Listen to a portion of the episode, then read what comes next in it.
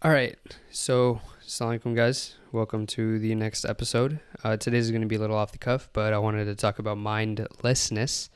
Um, a lot of times, especially for me, I cannot pull back from social media or I, I, I get into this feeling of like, okay, um, even though I have so many things planned for the day, I have so many things on my to do list, I'll, in my free time, I'll try to maybe watch some helpful YouTube videos or things that are like actually informative, or I'll read some articles or read some blog posts, and I'll do this in between my to do lists, to do list items, because uh, at least in the moment it feels like okay, I'm on a roll. I'm feeling like I can actually uh, think properly, and so I'll take all these pieces of content and try to ingest as much as I can, and I think with this, I've come to the realization that obviously there's a level of self awareness and that you realize that you're not actually learning the material, you're not actually picking up anything new, and a lot of it just goes over your head, and you feel like you're doing a lot when you're not.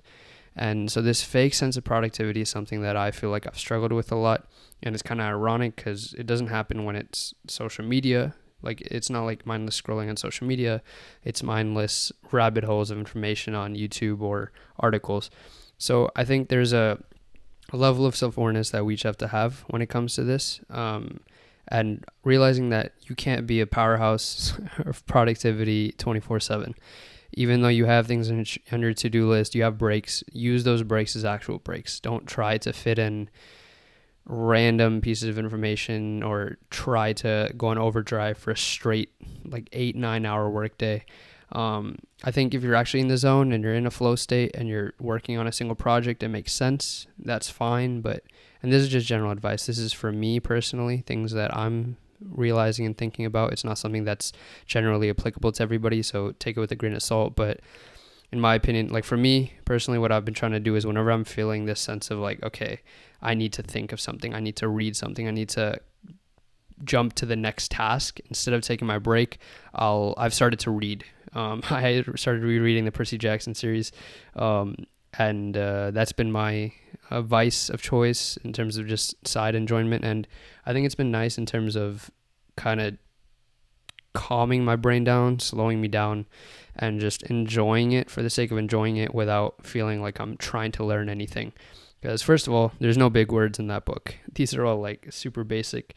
Um, super basic uh, text and uh, it's not it's not anything deep.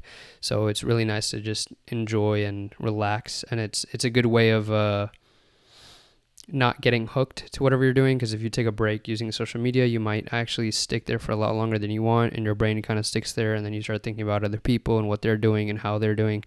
And so using reading as a break as a way of taking a break is a nice way of kind of just relaxing without having to turn to your phone, right? So uh, that is today's episode of the Thinking Aloud podcast by yours truly. Um, Jazakallah for listening. I hope you guys have a beautiful day tomorrow. And uh, yeah, deuces.